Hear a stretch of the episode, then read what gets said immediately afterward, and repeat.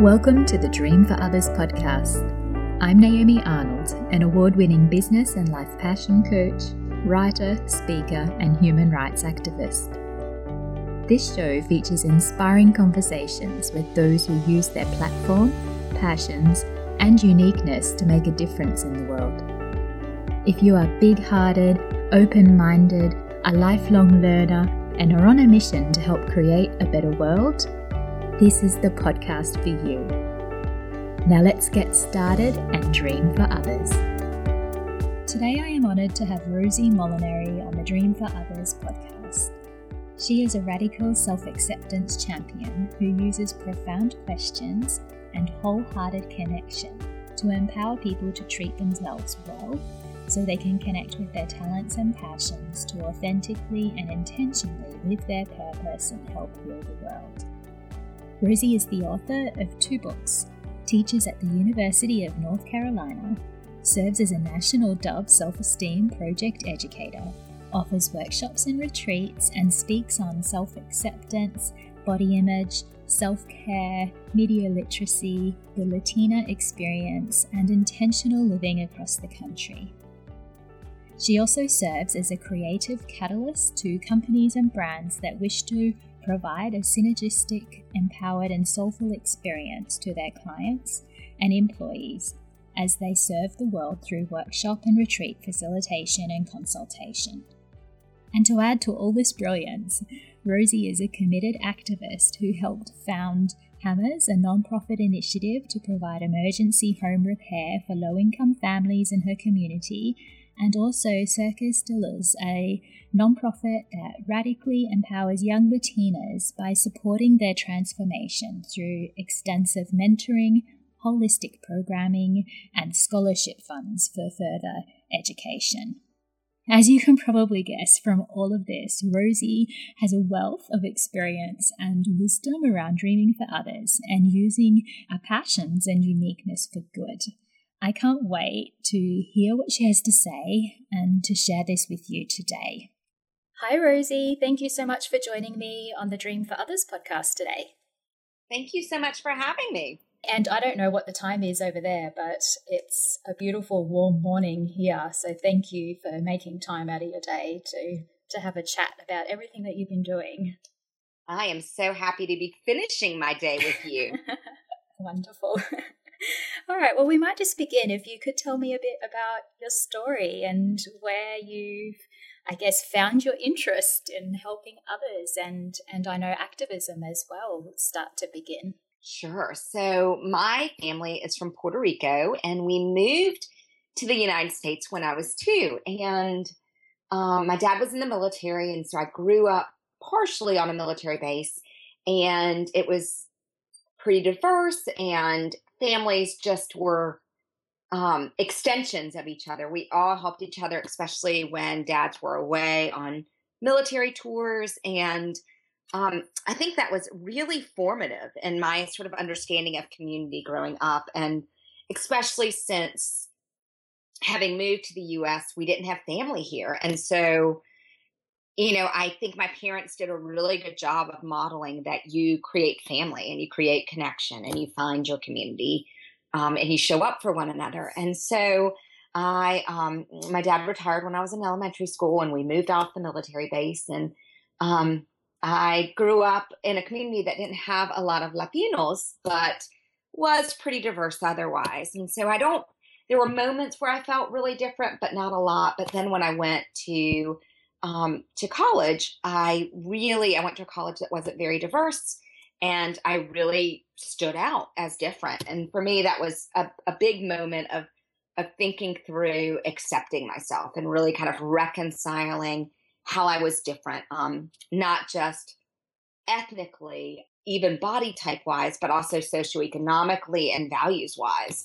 And um, during my collegiate experience, I happened to have a scholarship that was for community service. And so the expectation was that I would do 10 hours of community service a week um, in exchange for the scholarship. And I was really interested in education. I was particularly interested in under resourced schools. And while I was in college doing this volunteer work, I was particularly interested in young men who were gang affiliated. That just became a real passion point for me and um, a place where I found I have um, sort of developed over time a gentle directness and um, it it worked well for those young men for my approach and sort of conversation and um, connection. And so uh, that was for me a really great um, experience and sort of de-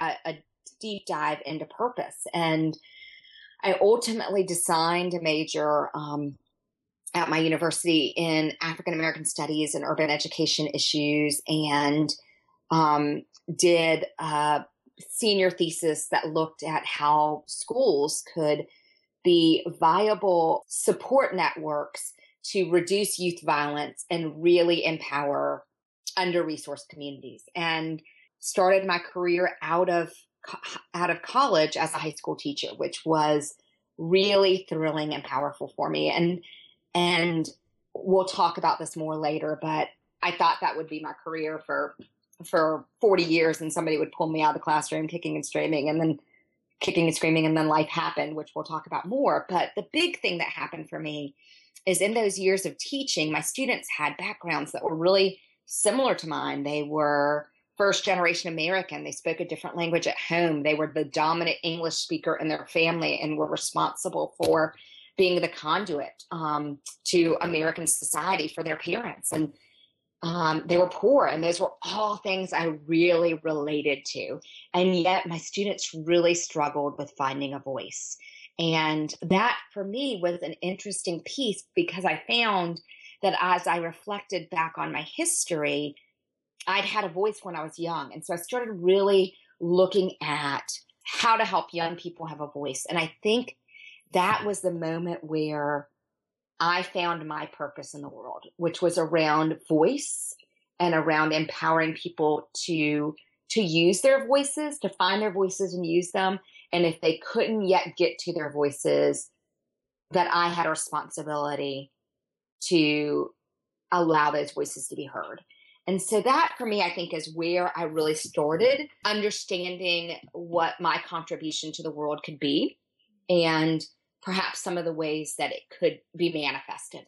It sounds like this beautiful concoction of like personal experience and education and self awareness and social awareness all brewing with like curiosity and then acting on it and and having all this stuff come to life that really matters for yourself and obviously for community and and and those who feel they are different and helping give them that voice it's just incredible to listen to you know, and I think that's what happens for so many of us is we have this thing that feels like a maelstrom and a mess. And then if we're able to just to to sort of take the long view of it, we can start to see see these threads of meaning. Mm-hmm. Um, you know, I think at the time I you know, couldn't put that all together. I couldn't quite figure it all out. But then as I asked questions and sort of dug deeper, I started seeing this through line. And I think for me, that's been this big illumination point is that if you grab a hold of what makes you feel passionate, you'll find your through line to your purpose. Um, and, you know, back then I just felt like, oh, I just keep walking into these really messy situations and I've got to figure them out. And then what I found was deep, deep meaning once I got quiet. Yes. Oh, that's beautiful. You know what? You said so many things then that were just uh, like jumping out in my head and sparkling and going, yes, yes, yes. and such beautiful, articulate things that you can just quote and put out there for inspiration to people. oh, that's sweet of you to say. How did you then use what you had learned and that, that passion that you had built? And I know you started to then infuse it into your work and into your books and, and into nonprofits that you established. Right. So, what happened from there? So, if you asked me at 22 what I expected from my life, I thought that I would be a career educator, a career secondary educator, that I would be involved in high school education until I retired. Whether I, you know, I primarily thought I'd be a high school teacher, but I thought, well, maybe I'll go into administration one day. And what sort of two things happened that then sort of put me on this other path, which is still in education, but looks different now. And one is that I, the first thing that happened was that I really was troubled by my students' lack of voices and um, started doing some reflection on was it fair to ask them to have a voice at 16 and did I have a voice at 16? And what I realized was that I did have a voice at 16, but that's primarily because I was an avid journal keeper. That's how I process most of what I experienced for some different reasons. A, I think naturally it's part of who I am, but also B, I think that when I had difficult moments coming of age in the United States, I was sensitive to the fact that I didn't want to share those difficult moments with my parents because I wanted them to feel good about their decision to raise me in the United States. Um, and I also was really aware that we could move back to Puerto Rico at any time and that the opportunities for women were really different in Puerto Rico than they were in the US and and that I was really interested in the opportunities that would be afforded to me by growing up in the US. And so I felt protective of my parents and those experiences. And so where I turned to to process them um, was my journal. And so I started using writing a whole lot in my classroom.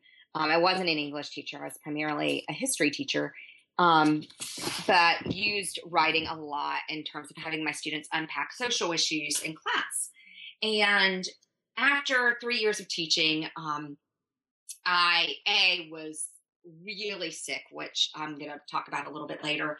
But B also was really aware that I had sort of exhausted everything I knew about using writing as a tool. And I thought, well, I should go get a master's in fine arts and creative writing so that I, I can be an even better you know use this tool even better in the classroom.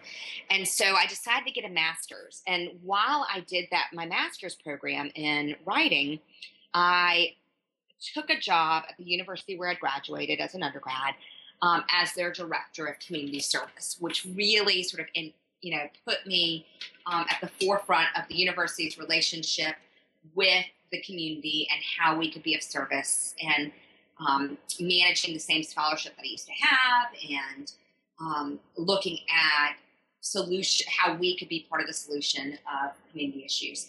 And so during that time, I, um, you know, the big thing we emphasized in this was looking at holistic solutions to community challenges. And I was serving on a board for a nonprofit that worked on affordable housing issues in in the small town where I live and where this college is. And we what we did was provide affordable housing. We built affordable housing and provided it at rates that teachers, police officers, firemen could afford because we lived in a town that was um, the housing stock was was quickly pricing people out of town, and we wanted to keep sort of the diversity that the town had always historically had. But one of the things that struck us as we were doing this work on providing new houses were that there were small towns and small houses in the town um, that people had lived in for years. They were paid off, but had leaking roofs, or the people were now handicapped and the home wasn't accessible for them. And so we had neighbors who lived in homes that were technically affordable for them because they were paid off, but they weren't safe for them. And it, that felt as much as much of an injustice as not having affordable housing available to a wide array of neighbors. And so at the time that I was on the board, I you know, I just was I was I'd be running and I would see a house with a tarp on its roof and just think, you know, what a shame that you know, these people have had this house for 50 years and they can't afford to get the roof fixed. And so that led to um, the creation of a program called Hammers that does emergency home repair in our town. And we just put together a cross section of people to focus group and sort of brainstorm around, you know, how do you solve this problem? And ultimately, Hammers became an extension, um, an offering from the existing nonprofit that I was on the board of, and is still that was I guess in 2003 and is still going today. Um, you know, and and what Hammers does is just provide emergency repairs to families who you know can't afford to have significant home repairs done to their house and so for me i think that I've always had this pretty pronounced sense of justice. I had it as a kid around little things. Like, I remember feeling like when my siblings were allowed to do something and I wasn't because I was younger, being like, that's not fair. um, and, and I still sort of have that pronounced sense of justice. And so now I have a better sense of where, like, that I can't respond to every single thing that I think is unjust and have the energy to sustain myself. And so I feel like I have a better sense of how to to manage those things now. Um, but I do, in general, tend to have a, rea- a, visceral reaction to things that aren't fair and wanting to figure out how to solve them. Mm. And even though you you are more focused on which ones, you've still got your your what do they say thumb in a lot of pies there with a lot of injustices that are out there. You're definitely helping progress many of them. Yeah. yeah. So that was how Hammers came about, and I know that you have a another program or nonprofit as well. How did that one come about? Right. So, as I mentioned, I started my career as a high school teacher. And mm-hmm. so that age group is just a sweet spot for me.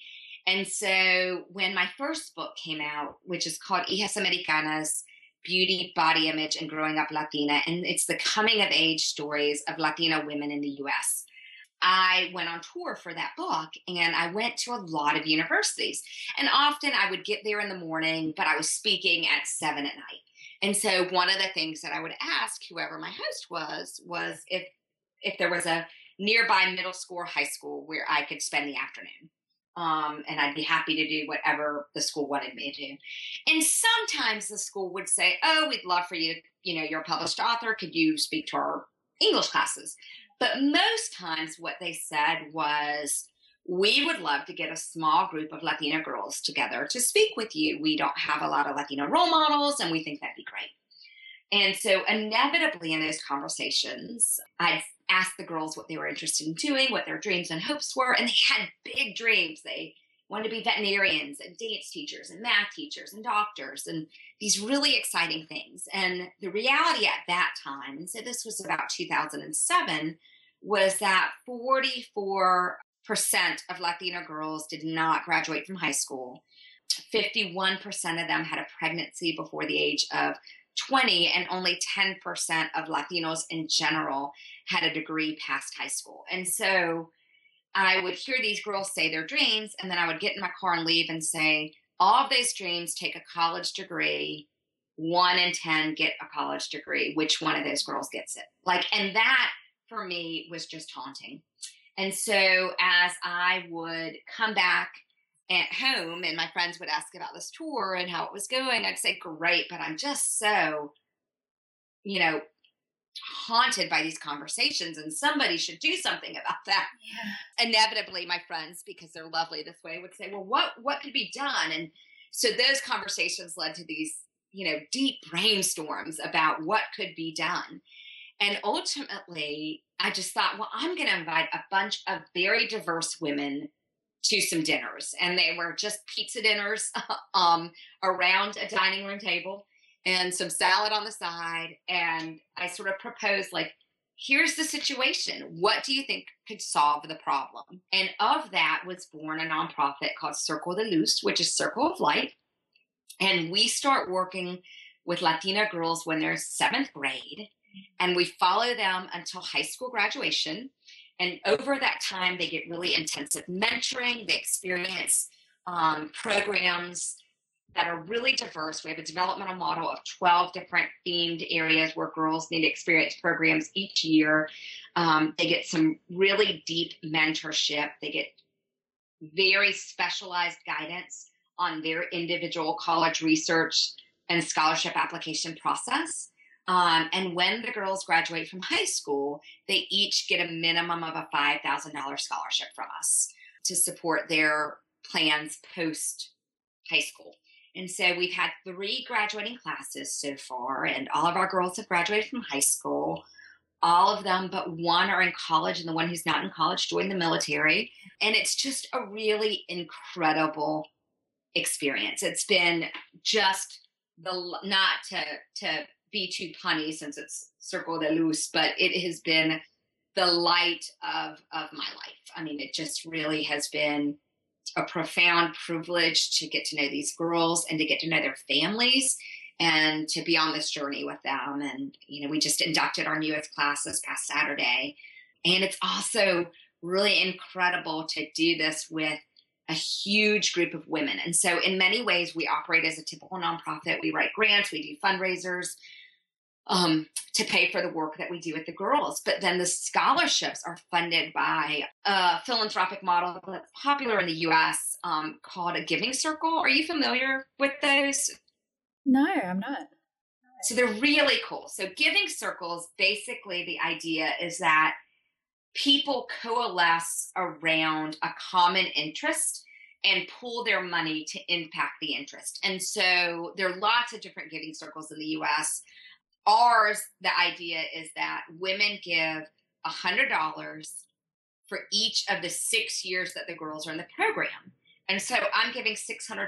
Well, $600 doesn't get a girl to college, but I coalesce with this whole group and as a group, our money pools, and that's what creates the $5,000 scholarships for each girl. And so it takes about 10 women to create one scholarship. And those women become sort of the, the virtual, and if they happen to be local, the physically present support circle for the girls around their journey. And we allow women to be as involved as they want to. So some women just want to be financial donors. Some women want to be mentors. Some women want to come to programs here or there. And it works out really well because each class has about 50 to 70 women supporting them. And so nobody has to give too much in order for the class to thrive. Um, so it has been this really cool model. And actually, we allow women to come from anywhere in the world to be a giving circle, to be part of the giving circle. And so we have women from about 30 two or three states and then about six different countries. We even have um, women in the Giving Circle from Australia. Yeah, that's amazing. How do how do you get involved in the Giving Circle? So it um, our website is www.circledeluz.org, and um, there is a option to choose become a MIHA, and that tells you all about it. Um, it's pretty straightforward. Um, and once you sign on, you can choose how how you want to be engaged. Amazing. Well, I will, and I will include that link in the episode notes so people can easily go click on it and become involved. And I had goosebumps while you were talking, Ben. It was just incredible the story of how it happened and your energy and passion as you were speaking, and and just the fact that every time you tell a story, it keeps reminding us that we're talking about real people and you're seeing real people, and you hear these statistics and and then you see these real people that that are those statistics and that you can you can do things once you see that. And and do you mm. feel that that has to change there are things you can do to to help change that it's exactly right and for us when we work with the girls what we tell them is we have no expectation of what you need to do we just want you to understand that your future is your choice and life doesn't have to happen to you. And I think for all of us, that's what we ultimately want, right? Is to understand that we have the power to make choices that can positively impact our life. And I think that when someone sees you and tries to hear you and to understand you, it's so powerful to realize, oh, I can dare to dream this Yes, holding that space and having that encouragement mm-hmm. for them is just uh, an amazing. Gosh, I can't even think of a word right. that will sum that up. Yeah, it's just incredible, incredible. So, if there's anyone, well, I know there will be, just given the type of podcast this is and the the audience, the people who are listening who are interested in pursuing a cause themselves, or who might mm-hmm. be interested in starting a program or a nonprofit uh, along similar or different causes or passion areas. Would you have any advice for them on, on how to venture down that path or what to do to bring it to life? You know, I think the, the I've now done two different nonprofits that are both still thriving with different models. So one um, was a really important program. It was different from what was being offered, but we partnered it with an existing nonprofit.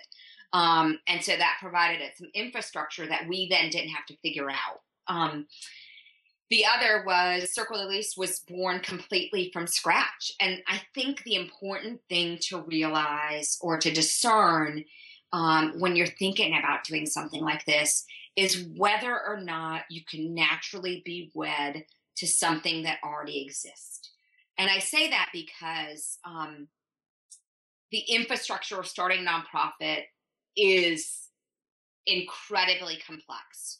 We are eight years into Circle de Luz and we're still doing deep, deep work. And um, it takes a lot of time to get established. And we just have one part time employee. I'm a volunteer, I'm not an employee with Circle de Luz.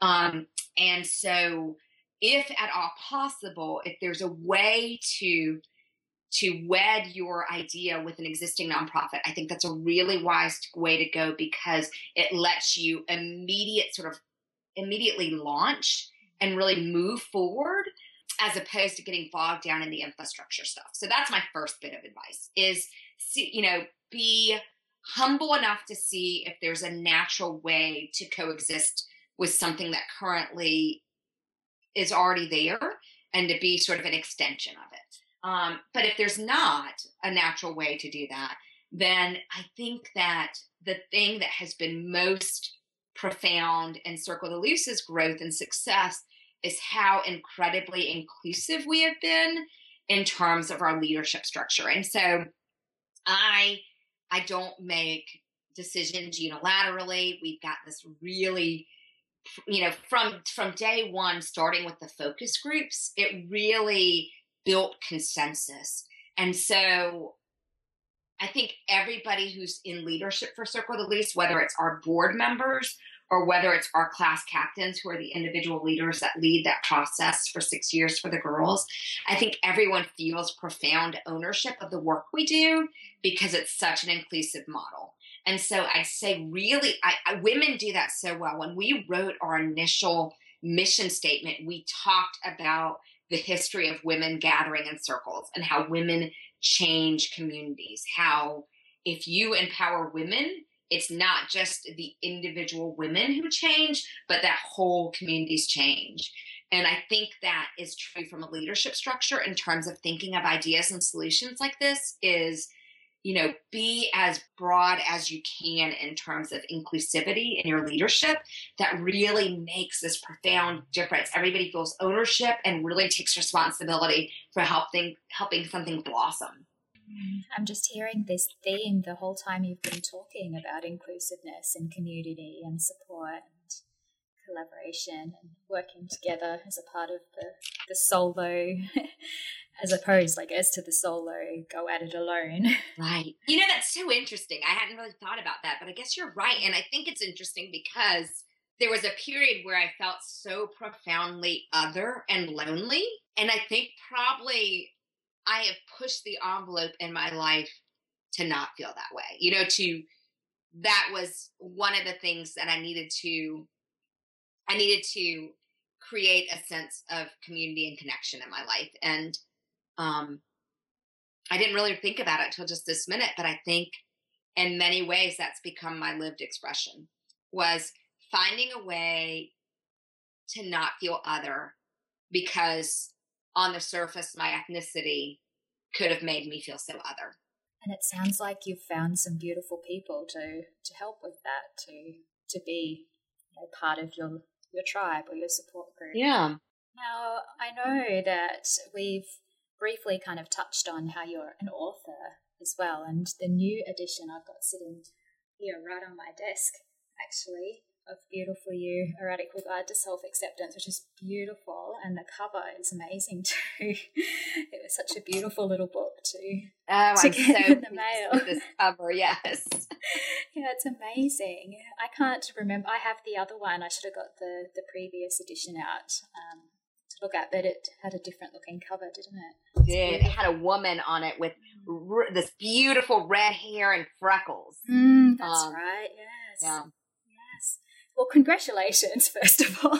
Thank you. for her being out in the world. And Now, I, I know that many of those listening and, and many of those who are obviously passionate about progressing social injustices and helping change the world are big hearted and generous and and sometimes they have such a kind of giving nature that taking care of themselves and making themselves a priority can f- be dropped from the juggling act. And I would love to know because I think there's some overlap here with with your book and and obviously with a lot of the work that that you've done whether you can share a bit about your book and how you think that it might help those who are having this tension or this struggle between giving so much um, mm-hmm. and taking care of themselves i'm going to talk for just a second about um, like a little irony or what my friends see as an irony in my irony in my life and then i'll come back to the book yeah. My college friends who knew me when I was working with young men in youth gangs um, are always so tickled that I work, they see my work around self acceptance now. Um, and they're just like, okay, that's really funny that you work with um, women or girls who struggle with liking themselves when you used to work with these men who were really violent. And they see it as really different work. And for me, it's actually the same work. And what I have figured out is so much of our pain in life is really the result of a lack of awareness of our own self worth. And what I figured out was a young man who is physically violent to somebody else, or a woman who is violent to herself and how she talks to herself, are actually not all that different if you value yourself, you don't hurt other people. And if you value yourself, you don't hurt yourself. And we, I think the big pain of our lives um, is that we've created a culture that makes us question our worth. And we want so much to be heard and seen and understood. And the reality is that the very first person we need that from is ourselves. And if we can begin to see our own worth, the whole world expands for us. And so I am not, some people will say, oh, Rosie, she's a body image activist. And I, I technically am, but I'm a body image activist because of what you've already identified, which is that I'm a big like activist in general. And what I have figured out is that every single one of us is here on purpose. We each are one part of a solution that this world needs. And our life is meant to be the expression of that over and over again. Like there might be seven different manifestations of that we're supposed to be have over a lifetime, or 17 or three. But if our relationship with ourselves isn't healthy enough for us to to do that work, then we're not able to live on purpose. And so I wrote Beautiful You to give people a tool where they could collect all the evidence of their worthiness. It's not a book where I tell the reader, hey, you should believe in yourself. It's a book where the reader gets to compile all of the proof, which is already inside of them, of how worthy they already are. It's a book that provides readers with a journey into a relationship themselves that's not adversarial and that can be life changing. Because I really think that the thing that it takes us far too long to realize is there's nothing fundamentally wrong with us. We are fundamentally right simply because we exist, because we, just like every other person, have a purpose that's uniquely ours. And if we don't embrace our purpose, then we're wasting the valuable time that we have on this planet. And so for me, I really wanted to give people an experience where they got to practice self acceptance every single day and begin to recognize their humanity so they could go out and recognize and celebrate what they have to offer to the world. Yeah, so beautiful. so beautiful and so it, and i love that it helps compile that evidence that is there because when we're in that space where we don't look at the evidence really do we right. we're just so caught up in our head and and just taking someone through a process where they actually compile that that evidence uh, is just so powerful so would you be able to share any tips that might help people do this from the book? Maybe some just some examples of some tips that can help them uh, make themselves a priority and accept themselves in that process. So I think one of there are two bits of advice that I want to give from the book. Um, one is that understanding what self acceptance is. Um, I think a lot of people are uncomfortable with the term self love. It feels like too much, and they're like, oh, I have too much evidence of the opposite. Um, and so I really like to encourage self acceptance. And self acceptance is just your decision to not have an adversarial relationship with yourself. It's really sort of operating from a position of neutrality about what's going on with you. And so um, maybe you bounced a check and your initial response would be, I, um, you know, I'm so irresponsible. I'm so dumb. I have no business um, having any responsibility for our family's money. And when you're self accepting, that changes. And the way that you look at everything is simply information. And so you bounce a check and you say, well, what is that trying to tell me? And the answer becomes, wow, that day that I wrote the check, I um, didn't have time to check on my online bank account. I was so busy. Or maybe the information is, I have been really passive about asking people to pay me my invoices. And I need to be less passive about that because that impacts other areas of my life. Um, everything simply becomes information and an opportunity to learn, and nothing is a judgment. And so when you're operating from a place of self acceptance, you just release judgment and gather information for your journey that allows you to grow. But the other piece of it is, I, I hear lots of women say, Oh, I know no one can be perfect. Um, so I don't expect myself to be perfect. But what's not being said is I want to be as close to perfect as, as possible as this imaginary thing. And I think the really important thing for us to realize is that if there is no perfect, there actually can't be any imperfect either. There is nothing wrong with any of us. We are each meant for our own unique expression. And once you realize that, I mean, if I asked you what's the opposite of dark, what would you say? Smart, I guess. Okay. And if I asked you what's the opposite of small or short, what would you say? Uh, tall. Right. So those can exist on a continuum. Mm-hmm. But because there is no perfect, there actually can't be an opposite of us. And so I think so often we think, well, if I'm not as close to pop- perfect as possible, I'm imperfect. And the reality is, none of us are imperfect. We're each meant to be these really cool, unique expressions in the world.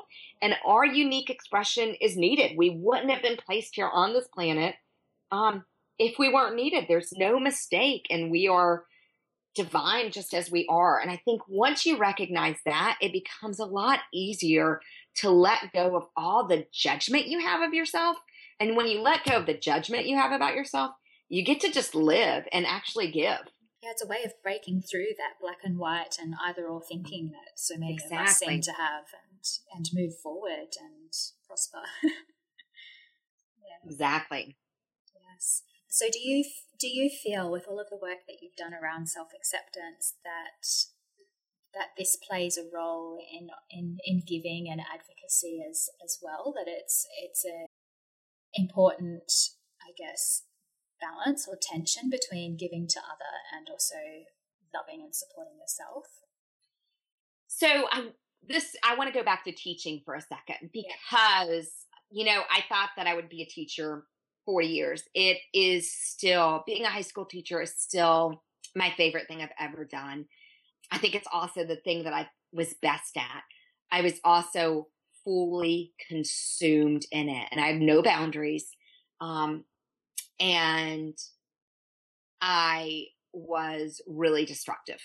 And I remember one of my students wrote me this note, and it said, all of my students had gotten together and written me thank you notes. It was the sweetest thing. And one of the notes was from one of the boys, and he said, 16 years old, he said, I fear that you will give until you give out.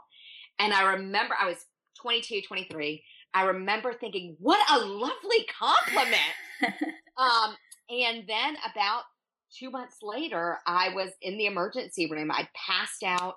um, at a pharmacy without identification, got sent to the emergency room as a Jane Doe, and was really, really sick. That the emergency room doctor said, You've got a sinus infection, you have bronchitis, you have a double infection, and you have you have tonsillitis and you are sick. And and I said, Yeah, you know, I, I work at a high school, there are lots of germs there. And he was like, Ah, I think that this is beyond just being around germs. You've probably been sick for a while and it started off as one thing and you waited too long and now it's all these things ultimately he uh he when i got released from the hospital he said i don't want it was a wednesday he said i don't want you to go back to, to work until monday and i said sure and i was promptly back at school the next day and that weekend i woke up and was coughing up blood and so i drove myself back to the emergency room and because this is the kind of luck i have the exact same doctor doctor was on duty and he walked in and he said, I'm willing to keep seeing you here if you, you're willing to keep landing yourself here. And I was so indignant. I was like, you know, what are you talking about? I, I did I haven't done any of this. Um, you know, I did not do this to myself. This is just what happens when you work at a high school. And so ultimately he would not release me to go back to work. He made me sit home for two weeks. And I was the first three days that I was on this couch, I was miserable. And on day four, I thought, well, if I allow for the possibility that he might be a little bit right, what does this mean about me? And what I realized was um, so much of my worth came from being good. So much of my worth was defined in how much I gave and not simply because I existed. I didn't feel worthy because I existed. I felt worthy because of how much I sacrificed. Um, and as I worked to get healthy, I realized I don't know how to teach in a way that's not compulsive. I don't know how to do this moderately. I only know how to do this extremely. And I recognized at that time that if I did it extremely, I would keep landing in the emergency room.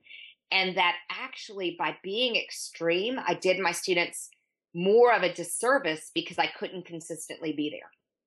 And so I gave until I gave out because I wanted them not to have to sacrifice anything.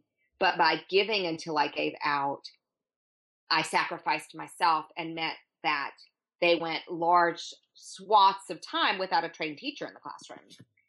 Um, and so for me, I, I had this moment and it was heartbreaking where I thought, I can't come back because I don't know how to do this differently. But they deserve someone who shows up. Like, I will run myself into the ground and end up passed out in a pharmacy, you know, with an ambulance called, um, despite myself, despite my best effort. Um, and and so I just realized I had to to put the brakes on myself. And so one of the things that I want to say is that it's really important as you as you consider how you want to live your purpose and passion in the world and what the best expression is to recognize a few things. And one is what your blind spots are and to figure out how to put the brakes on that. But then the other is to get what I call really pure. And so for me, I actually had to come up with with a continuum. Um, and I call it the wholehearted continuum. And I've blogged about it. So if people want to go on my blog and find it, they can find the whole detailed continuum there. But before I thought about this really proactively, I realized that the way that I came to decision making was really very basic. The first thing I figured out was whether or not I could technically do it. And so if you asked me to participate in the preschool bake sale, technically I can do that. Like I can technically make some baked goods. Now are my baked goods all that anything to write home about? They're they're not, but technically I can bake cookies. Uh, if you ask me to fix your carburetor, I, can't technically do that. So that was a clean no. But anything that I could technically do, I then went to the second tier of of my consideration, which was, am I technically available? And so maybe the bake sale is wedged between a commitment I have in the morning and a commitment I have in the afternoon. But I do I technically have those two hours available? I do.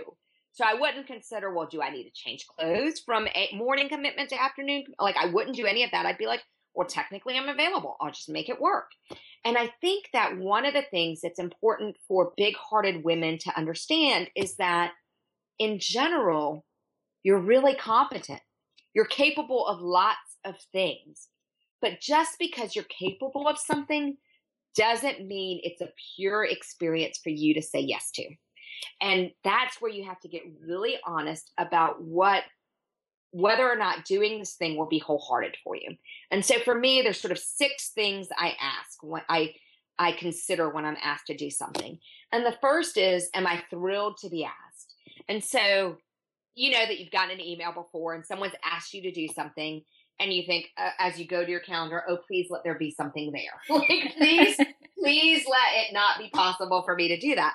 Well, then automatically you're not thrilled to be asked. And just from the get go, you need to say no. You don't need to justify, you just need to say no.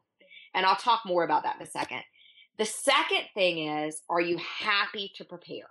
So once you look at that, you know, someone's asking you to do something um, and it's maybe something out of your wheelhouse. Are you okay with preparing for that thing that's out of your wheelhouse? Do you want to devote the time?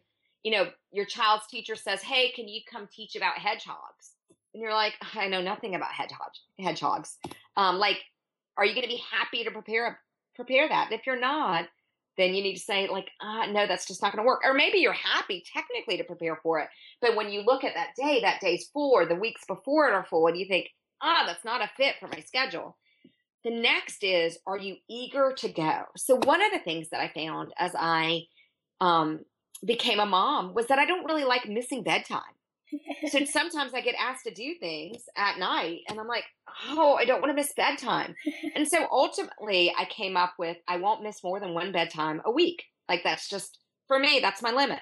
And so I'll sometimes get asked to to do stuff. And I look at it and I'm like, oh, I'm already doing something a night that week, and that means missing bedtime.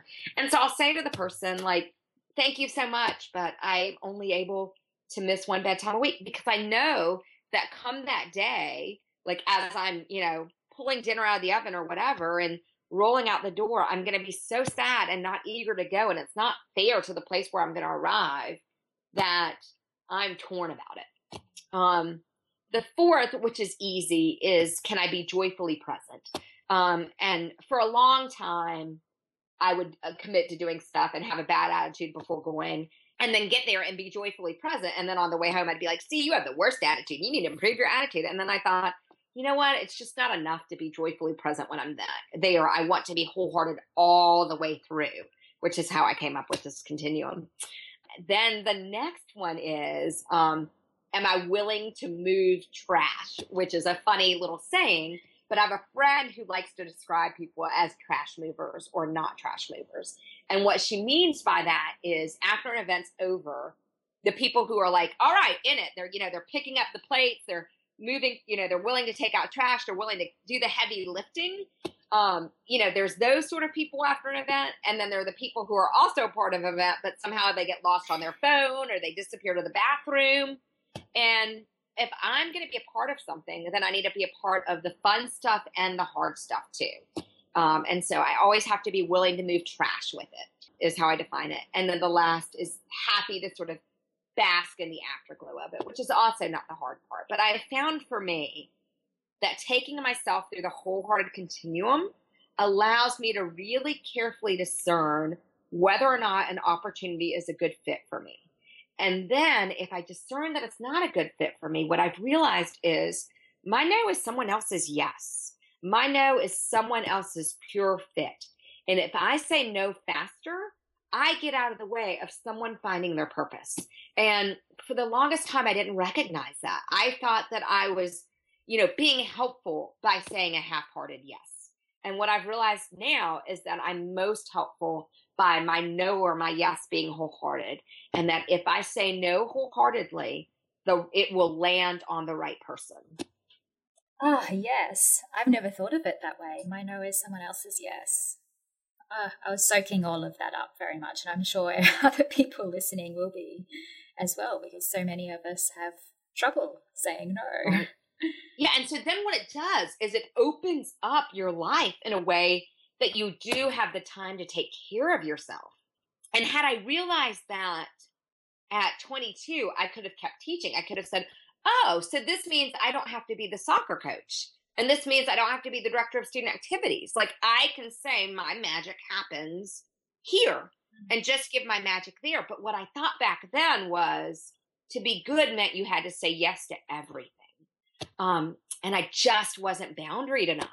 And because I wasn't boundaried enough, I didn't take care of myself enough. And so now what I recognize is when I tell someone no, I'm doing them a favor because they're getting the chance for someone else to show up who's really excited about the opportunity rather than me show up and sort of have an inner dialogue going on while I try to feign excitement about the activity.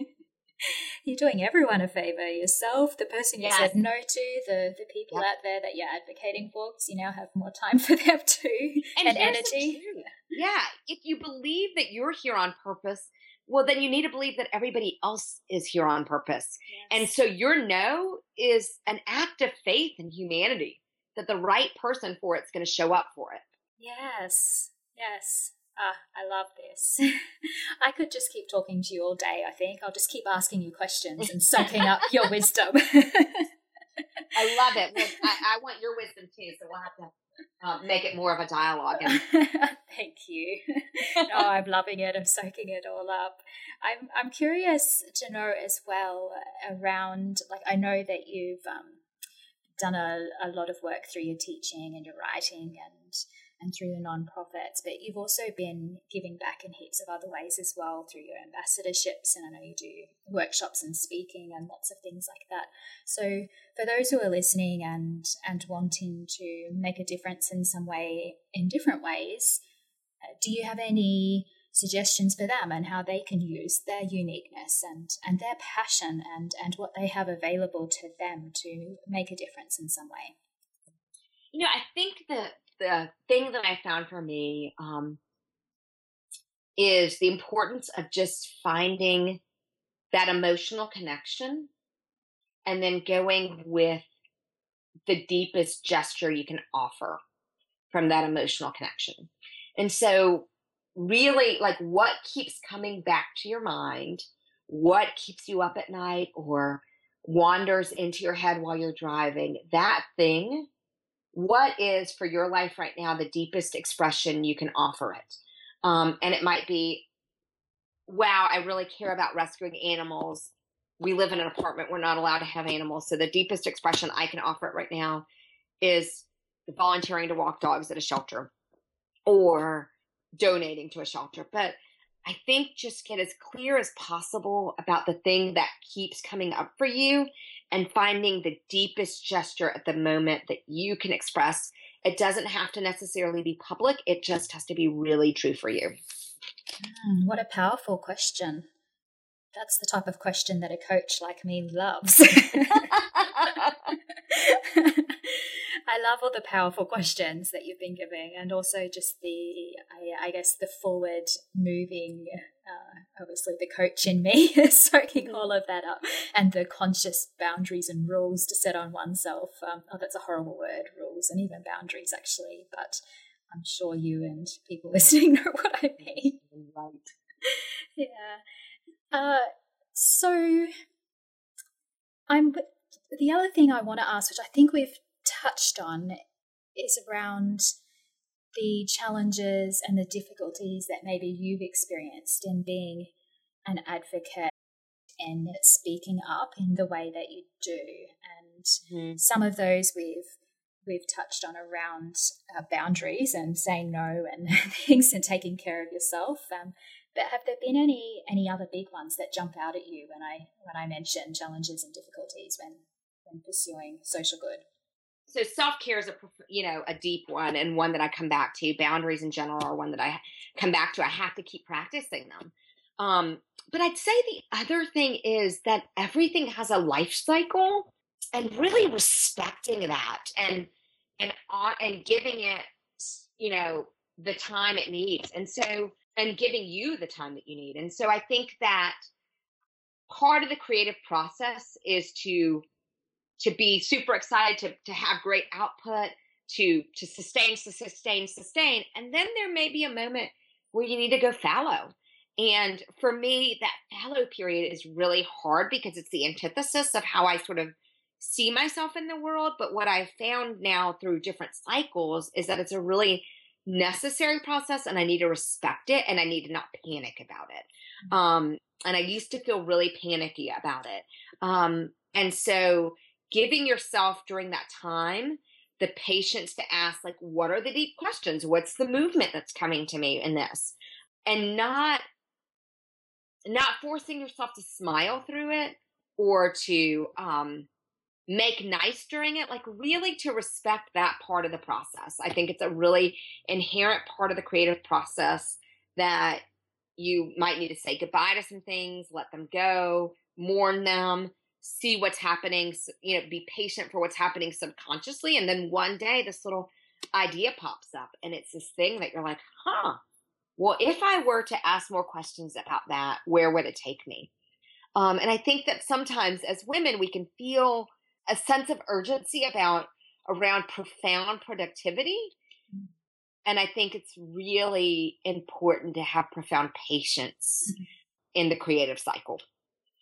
Yes, I love hearing you talk about this. This is something that comes up a lot in my business coaching because mm-hmm. people just, yeah, they want to be forward moving all the time and productive all the time. And I just find it so interesting that that we accept that's not how life works in other areas but when it comes to creativity and productivity we have different expectations like we know for exercise even athletes don't just do rigorous full on exercise right. all the time. They have rest periods, they have off seasons. You know, you can't physically exercise all the time. But when it comes to productivity and creativity and even motivation, we just expect that, you know, they don't mm. go in waves. We've got to have it all the time. Otherwise, we're failing if we don't. Right. So, yeah, I just loved hearing how you talked through that. I know that that will speak to a lot of people. Yeah. You know, there are times where I'm like, wow, I'm never going to be able to write another meaningful sentence again. Mm-hmm. And then one day I wake up and the sentence is there, you know, and I'm like, sweet relief, it's there. Um, because I had legitimately started to believe it's never coming back and I need to go be a librarian. And, and so I think just trusting yourself and your process and being patient. And we have so much profound patience with others, and we really need to have that patience with ourselves. Yes. Yes. Now, we're nearing the end, but I'd like to sneak in if you could uh, sure. let me know whether there's any people or things that inspire you to keep on doing this and to keep dreaming for others and to give back and to speak up in the way you do. The really exciting thing to me is that I feel as if every person I come across is an opportunity for inspiration and that what I most seek, as we sort of, as you helped me discover earlier, is emotional connection. Um, and so I find, I mean, I feel almost daily that I'm inspired by someone I ran into at the grocery store or um, just a sense of awe. Um, so I, I think that's a way that I try to live my life. But I do know that as I've become a mom, that there's this real sense of awareness of my son watching sort of my every move mm-hmm. and wanting him to understand how you build a life and how you design a way a way of being in the world. And so I know that there's so much of of of what I do that is around being inspired by the idea that I'm being watched. I love that because they just soak up everything, don't they? They do. and I said something last week, and he said, he's eight, and he said, "Do you have to make a point about everything?" I said, "I kind of do. I, I, it's sort of what moms do. We make a point about a lot." it's in my job just, description. yeah, it was just this funny moment where I was like well, do you see how that could have felt? And he was like, oh, do you have to make a point about everything? And I was like, yeah, I've got like 10 more years to make points. So I've got a lot that I have to make sure gets across. Well, um, I've got your full attention. yes, exactly. yeah, and so do other people. I, I loved how you gave the, um, how you told the story earlier about the boy, was it, that said to you, I fear that you will give or until you give out. You know, it's, people are soaking up, aren't they, what we're doing all the time, even when we're not aware of it you know, I wrote him a note about 10 years later. He, he, he sent me an email and said, I just, you know, I think of you often and I wanted you to know that I'm a dad. And I thought, you're 16 years old. You have no business being a dad. And I was like, well, obviously he is not 16. He's just frozen at 16 in my head. and so I wrote him back and, and said, congratulations. But then I said, um, you know, I, I, you probably don't even remember that you wrote this note, but you wrote this note. And at the time, you know, I, I thought it was a compliment. And then I realized it was this warning. And, and it was so profound for me when I realized it was a warning to see what you saw. And thank you for, for that gift. What a beautiful thing to be reflected back and, and told too. Yeah. So you don't realize that these little notes or things we say sometimes can have such a big impact on someone. Yes, so true. So is there before we finish, is there anything that that we can do, those who are listening can do to help progress some of the things that we you, you're passionate about and that you've been talking about today. I'll share the links that we've mentioned, including your blog post and about the Giving Circle and and all your websites. Um, but is there anything is there anything else we can do to to help create this vision for the world that you that you have?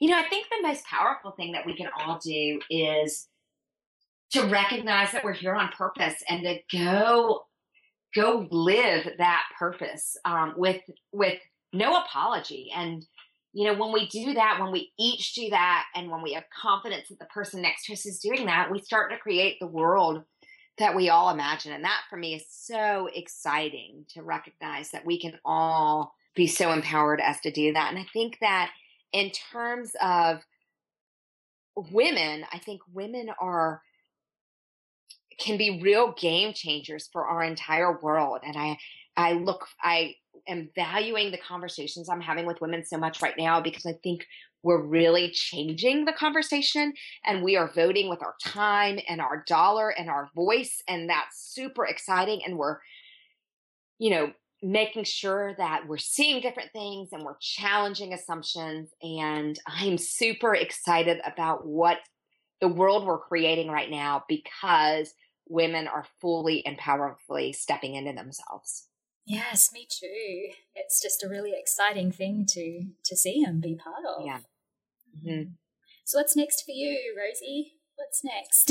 well, so I'm in a bit of one of these fallow periods where I'm like, huh, what are the possibilities? One thing that I want to share with your listeners, if anyone is um, a yoga teacher, I created a curriculum to go with Beautiful You with um, Anna Guest-Jelley, who is the creator of Curvy Yoga, which is a yoga yoga teachers program that's for all bodies and abilities for yoga. But it it's called Wholehearted, and it weds Beautiful You with body acceptance yoga.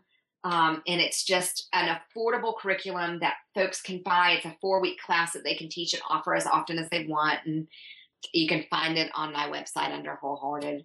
Um, and so that's an opportunity if folks are using um, teaching yoga as part of their expression in the world. But for me, I'm looking at, you know, what's next for me creatively. I, I teach um, body image at a university, but I'm looking at, you know, what's maybe the next thing that I want to be writing, which I think is going to be around self care. Although I, I've been really a student of grief lately. My mom passed away um, suddenly just over a year ago, and um, grief has been this really profound teacher to me. And so I was talking to a friend who um, is in the midst of a grief experience and was sort of telling her what gifts she could anticipate from grief. And she said, I think you need to write that book. Um, and I don't know if I have the courage yet to write that book, but I'm playing with maybe what is it that I want to be writing next. And so hopefully um, the very clear sentence will come to me sometime soon so. I can do it. Yes, with patience. yes, exactly. Well, I look forward to when it when it does come, Thanks. reading what comes out of it. Thank you. Thank you so much, Rosie, for making time to talk to us today. I, uh, it's been such a privilege. My heart is just so full right now, and I've been scribbling down so many notes as you've been as you've been talking, and I know that that those listening will be doing the same. So thank you, thank you, thank you, thank you. Oh, thank you. It's so helpful and um, powerful to me to to get the opportunity to think these, you know, to think about these things and to further consider my own expression in the world. So thank you for the opportunity and your generous spirit. Thank you for listening to the Dream for Others podcast with Naomi Arnold. For episode notes, further inspiration, and access to my free resources, please visit naomiarnold.com. And if you enjoyed this episode, I would love for you to please subscribe, leave a review in iTunes, and share it with your friends or peers. Let's continue to dream for others, and I'll talk to you soon.